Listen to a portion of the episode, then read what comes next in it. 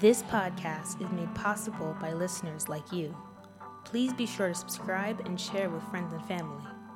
To help support this ministry, please visit allentempleamec.com slash donate. Thank you for listening. The scripture that was read previously came from the fourth verse in the 20th chapter in the book of Exodus. But I want to read the fourth verse through to the sixth verse in the book of Exodus in the 20th chapter. Here's what it says You shall not make for yourself an idol or any likeness of what is in heaven above, or on the earth beneath, or in the water under the earth. You shall not worship them or serve them. For I, the Lord your God, am a jealous God, visiting the iniquity of the fathers on the children on the third and fourth generation of those who hate me, but showing loving kindness to thousands, to those who love me and keep my commandments. ABC Eyewitness News reported that on Thursday, September 14th, at about 12:30 p.m., a 71 year old woman by the name of Enriqueta Rivera was waiting to cross the street at the corner of East 139th Street and Brook Avenue when gunfire erupted. A bullet then struck her in the back below her right shoulder and then pierced her heart. She died at the hospital. Another bullet hit a nearby person, Albertina Reyes, 34 years old, in the left arm as she was standing with a friend. She too was taken to the same hospital and was expected to survive her injuries. The investigation revealed that two males got into a dispute, and one of the males pulled out a firearm and fired multiple shots at the other. This, according to Assistant Chief Benjamin Gurley of the NYPD Patrol Bureau in Bronx. He further stated that those bullets struck two innocent people standing out on the street. Every one of us here in this room and in this service understand the idea that the choices we make have consequences. And very often we tend to think that we not only understand those consequences, but also that we can control those consequences and their subtending outcomes. And because we think this way, we go ahead and make those choices anyway. But more often than not, we cannot predict outcomes. And because of our own short sightedness, we sometimes end up with outcomes that were not only unintended, but sadly devastating as well as in the case of Miss Enriqueta Rivera. Now, while our unintended consequences may sometimes turn out to be okay, the vast majority of them do not and people are left to deal with the consequences, whether or not they even affected or changed your lives in any way. In other words, what I'm saying is sometimes the choices we make, we make them in such a way that it affects somebody in a more devastating way that it's probably even not a care we have in the world. So today I want to talk a bit about choices and their unintended consequences in a sermon that I have titled Our Collateral Damage. Our Collateral Damage. Let us pray. Father, we've offered you our worship, and we will not be silent. We will worship you. As long as we are breathing, we will worship you. Now, Lord, receive our worship, for we now are ready to receive your word. This we pray in Jesus' name. Amen. Collateral damage is a term used to describe any death, injury, or other damage that is an incidental result of some kind of activity, whatever that activity might be. The term was originally coined by the military in describing enemy combatants that were killed or injured during some kind of military operation. Are you tracking with me? Since the term referred specifically to unintended enemy combatants, it was criticized as a term that dehumanized non combatants as a way of covering up the failure of the military to take the necessary precautions in preventing innocent casualties. And so, with precise machinery and new technology, the military has worked feverishly to try to minimize as best as they can innocent bystanders. But still, people are adversely affected no matter how much precaution you might take. Simply put, collateral damage, the way we're talking about it, is when some unintended person gets hurt because of something you did. Plain and simple. Now, I'm not sitting here or standing here in judgment of anyone, because the truth of the matter is, if I were to tell the truth in the pulpit, I would be remiss to tell you of my collateral damages. For every one of us here today, we have collateral damages that we may or may not be willing to stand in a pulpit and to share. So be careful before we start to look at others and their collateral damage without recognizing the ones that you too might have caused in unintended ways. So Albertina Reyes and tragically Enriqueta Rivera were collateral damage. Unintended innocent victims harmed as a result of the careless actions taken by persons who thought they understood and could control the outcomes of their actions. Speaking it like it is. That said, let's look at the relevance of this in our text as we turn to what is commonly known as the second of the Ten Commandments found in the book of Exodus. There it reads again You shall not make for yourself an idol or any likeness of what is in heaven above, or on the earth beneath, or in the water under the earth. You shall not worship them or serve them, for I, the Lord your God, am a jealous God visiting the iniquity of the fathers on the children, on the third and fourth generations of those who hate me, but showing steadfast, loving kindness to thousands, to those who love me and keep my commandments. The point of interest to us in this text that I just read says this visiting the iniquity of the fathers on the children on the third and fourth generation of those who hate me.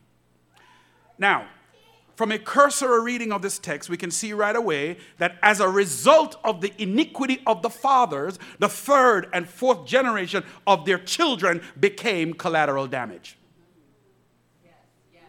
Mm. You see it? right? In, in other words, as a result of the fathers making idols of the likeness of things in heaven.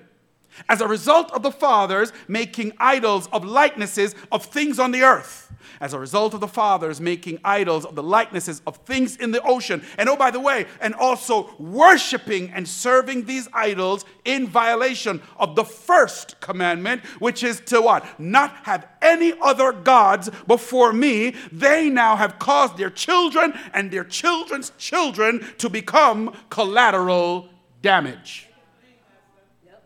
God was issuing a warning about the consequences to be had if fathers were to commit idolatry.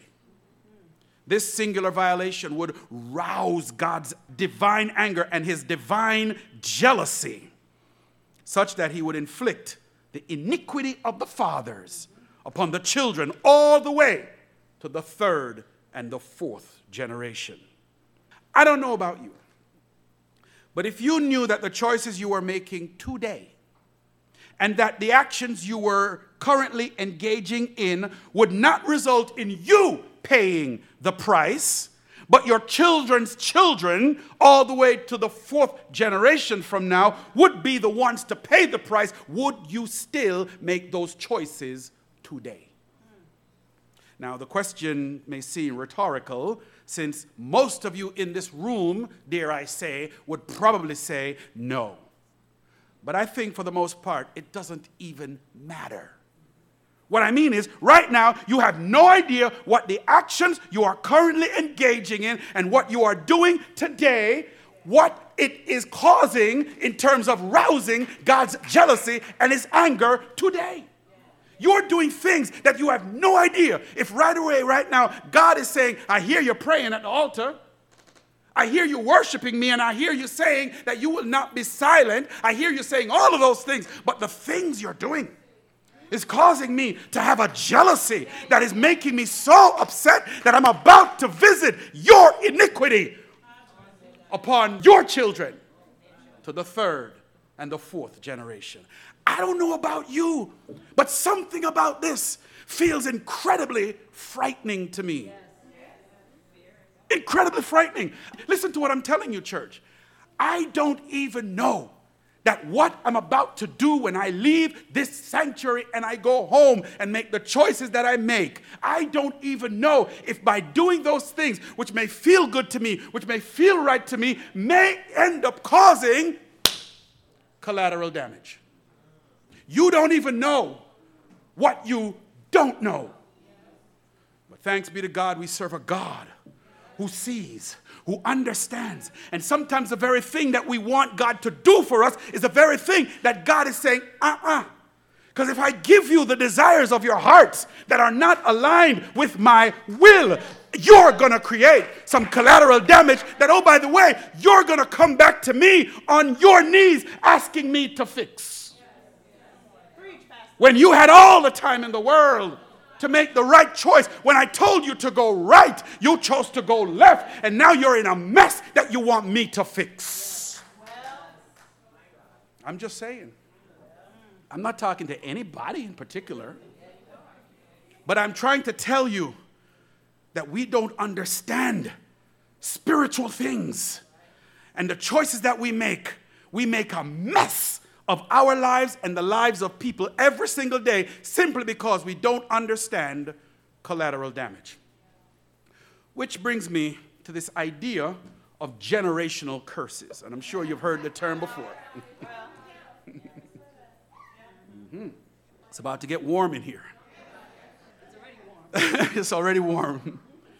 Generally speaking, a generational curse is believed to be a negative tendency or behavior that has been passed down from one generation to another due to some form of rebellion against God.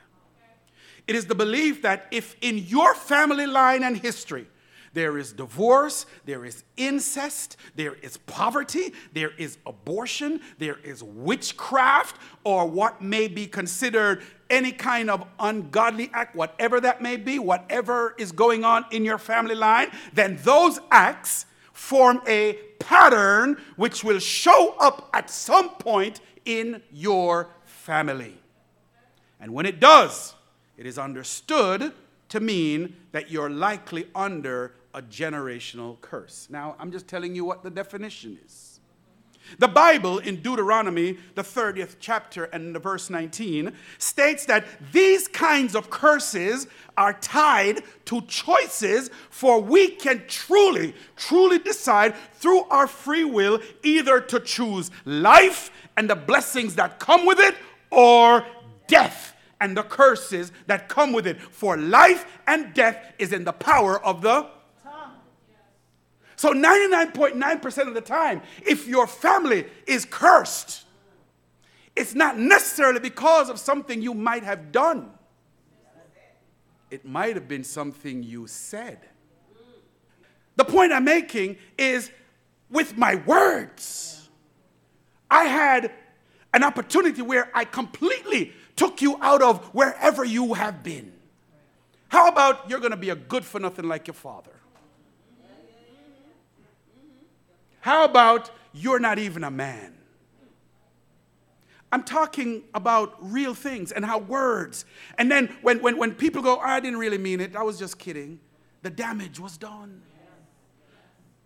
And when people erupt in anger over things that seem like it's not a big deal, we're wondering why, when all we have done was through our words, we planted seeds that we no longer bear responsibility for. We have long forgotten it, but we have created collateral damage. We've created collateral damage in our children when they're growing up, and because all of a sudden you don't know what. Let me tell you a quick story. Just to bring home what I'm talking about.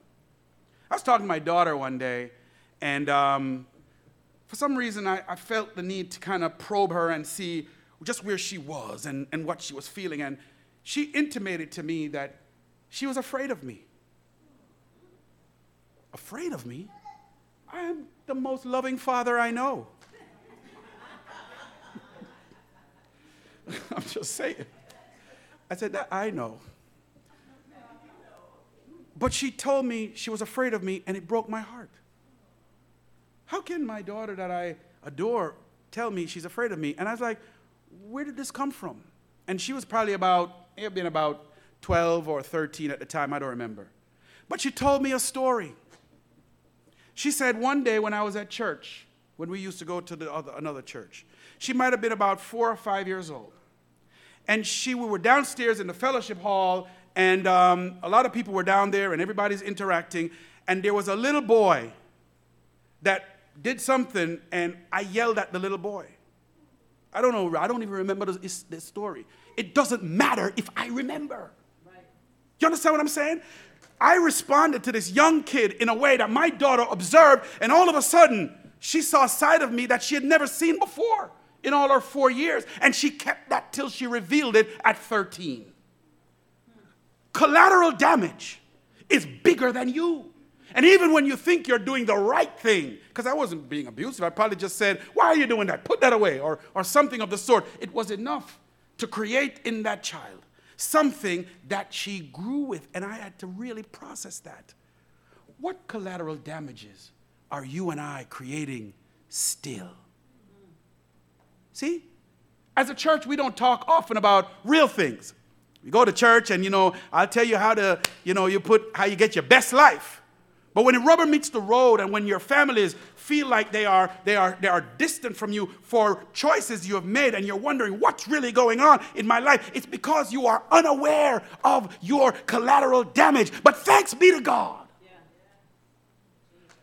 that He sees beyond our faults and He identifies the needs. Many of us want things from God but in reality, what we need to be praying to God for, Lord, help my needs. I need you now. Every moment, every minute, every hour, Lord, I need you now. Not a, not a second, not another moment, not a minute. I need you now to help me minimize the collateral damage. So, simply put, generational curse is a habit or behavior that has been passed from one generation to the next. So, parents who believe this strive to make sure that the life they are leading will help their children live better ones, especially knowing that children practice what they see. You can say all the fancy words you want. But if I see, you say, you know, you say to your children, you know, you need to love your neighbor as yourself till somebody cuts you off on a highway, and then you drive them down and look at them. I mean, I don't think anybody does that. Now, the belief in the idea of generational, my wife's looking at me. I'm a good driver. Let's put that on the record. I'm a respectable driver and I, am courteous and I let people come into the lane if they deserve it. so, now, now, the belief in the idea of generational curses come from Exodus, the 34th chapter and the 7th verse, where again we see God repeating the second commandment, but making it a bit more broad. Here's what it says Then the Lord came down in the cloud and stood there with him and proclaimed his name, the Lord. And he passed in front of Moses, proclaiming, The Lord, the Lord, the compassionate and gracious God, slow to anger, abounding in love and faithfulness, maintaining love to thousands, and forgiving wickedness, rebellion, and sin. Yet he does not leave the guilty unpunished. He punishes the children and their children for the sin of the parents to the third and fourth generation. So, whether or not families inherit spiritual curses what we know to be true from this text is that sins are passed down through families and everyone sins. Doesn't matter how good you think you are, or how often you go to church, or how much you put in the offering plate, everybody sin. And while we may inherit traits and, and, and preferences from our parents that aren't always positive, when we acquire a sinful habit or a belief that negatively affects our lives or those around us, we call it a generational curse. It is the dark side of a behavior pattern that has been passed through generations. And the obvious question then becomes for all of us watching and listening can this cycle of suffering be broken? At the end of the day, pastor, preacher, whatever you want to say, can this cycle be broken? Well, before I answer that question, I want to present to you a seeming contradiction in the Bible. And this will open up the sermon and then we'll go home. Look what it says in Ezekiel, the 18th chapter, and the 20th, 20th verse. It says, The one who sins is the one who will die. The child will not share the guilt of the parent, nor will the parent share the guilt of the child. The righteousness of the righteous will be credited to them, and the wickedness of the wicked will be charged against them. How does this even make sense?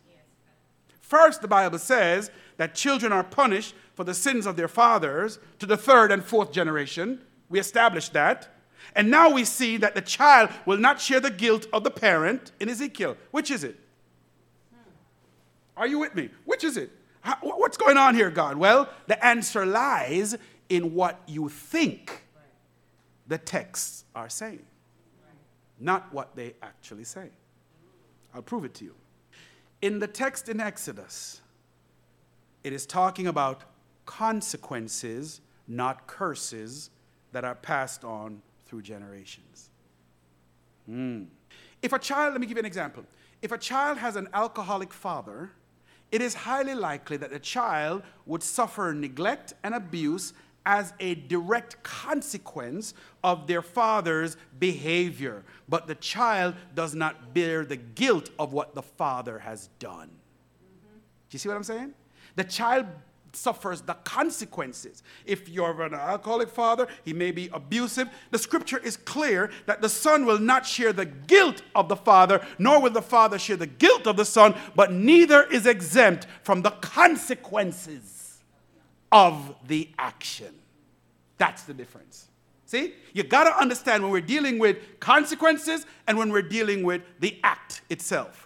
Now, I went through all of that just to make sure you at least had an understanding of what is meant by consequences of sin versus guilt of sin. Two very different things that have two very different outcomes. But I want to go back now to our second commandment You shall not make for yourself an idol or any likeness of what is in heaven above, or the earth beneath, or in the water under the earth. You shall not worship them nor serve them, for I, the Lord your God, am a jealous God, visiting the iniquity of the fathers on the children, on the third and fourth generation of those who hate me, but showing loving kindness to thousands to those who love me and keep my commandments. Number one, there is a specific act that is anathema to God, meaning it's very bad to God, and that is making an idol. We're clear.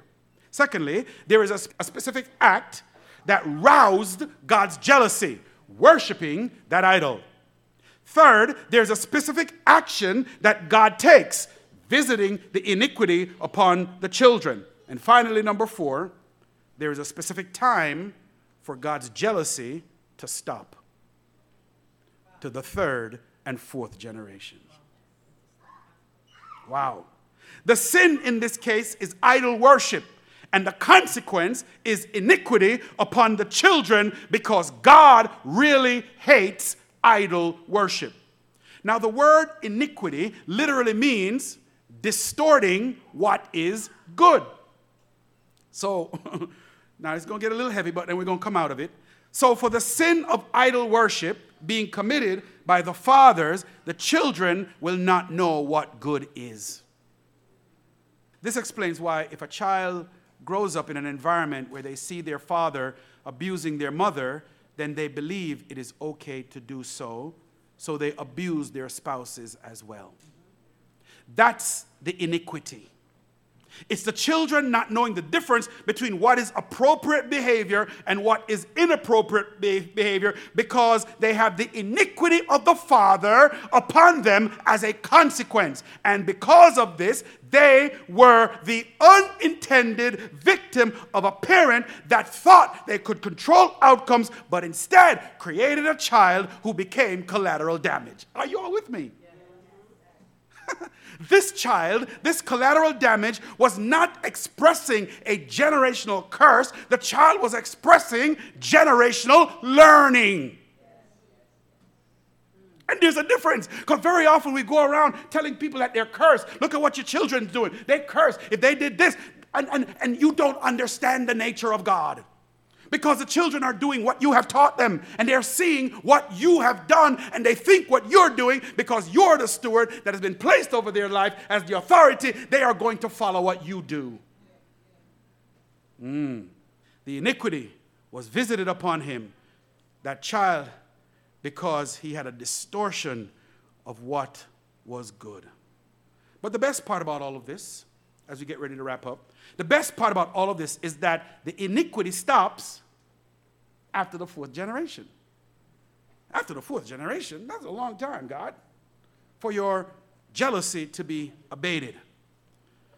And when that happens, God shows you loving kindness, because He shows it to thousands that end up finding Him and loving Him and leaving the idols and start to keep His commandments. That's the grace of God, in that He will not stay jealous or angry forever.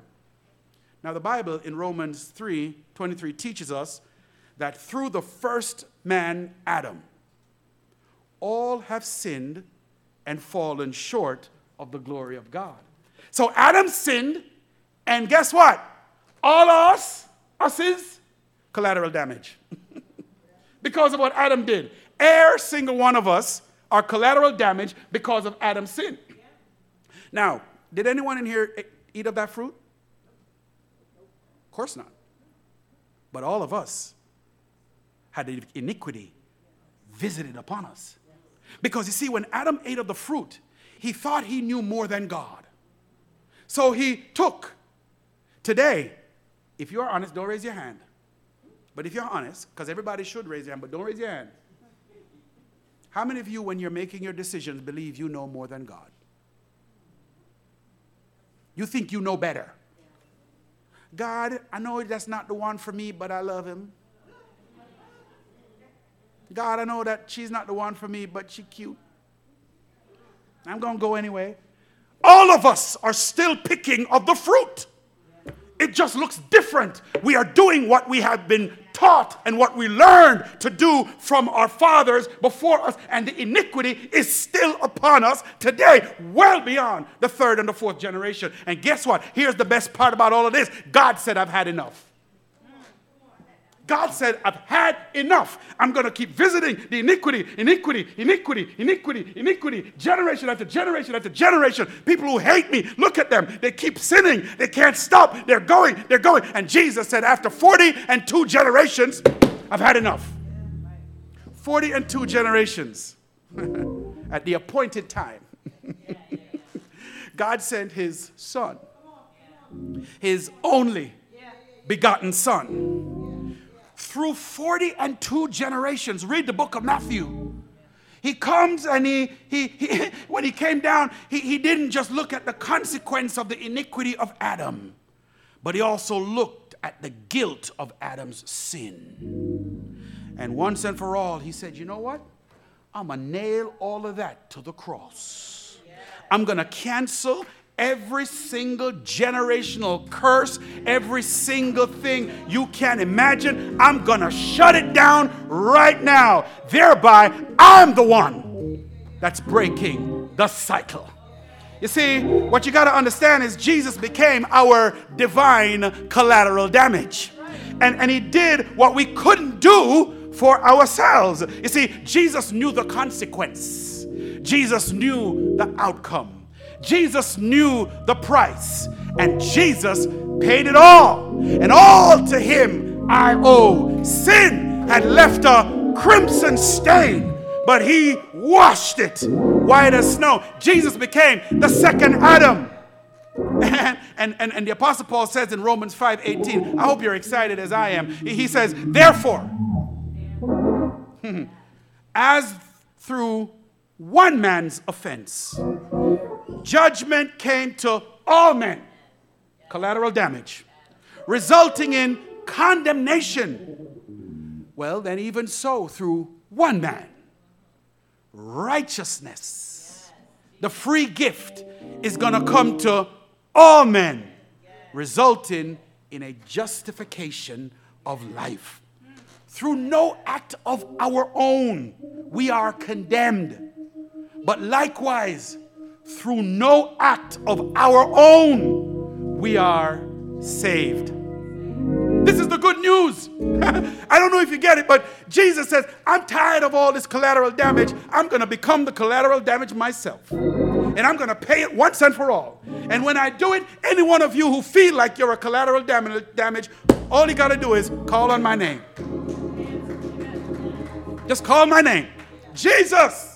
Sometimes my best prayers aren't, my best prayers you, you think are, Lord, you have been our dwelling place through all. Nah, nah, nah, nah, nah, nah, nah. My best prayers are, Lord, help. Jesus, where are you? Because anyone who calls upon his name, he hears. And he is faithful to pursue and to come to meet your need. You see, you see, Jesus Christ is the anointed one. He is the burden removing, yoke destroying power of God in our lives. And through his shed blood, we have forgiveness of sin and deliverance. Here it is from all, all, give me that, Eve, all, all, all iniquity. All iniquity. So it doesn't matter what your father did, it doesn't matter what your mother did. It doesn't even matter what your great grandmother, grandfather, grandparent, grandpappy, and also whosoever did. All that matters is what Jesus did. And Jesus did it once and for all, for he breaks every chain. Every chain. He breaks every yoke. He breaks every pain of depression. He breaks every anger. He breaks every jealousy. He breaks every curse. He breaks every chain. That's what he did. So, whenever you feel like you are stuck, call upon his name. Call upon his name. For he is our once and for all our collateral damage.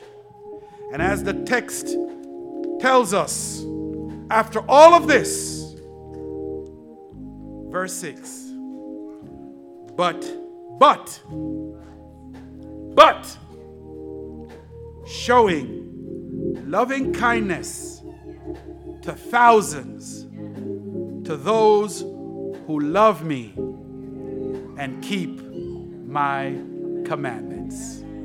May the Lord richly, richly bless you, my beloved.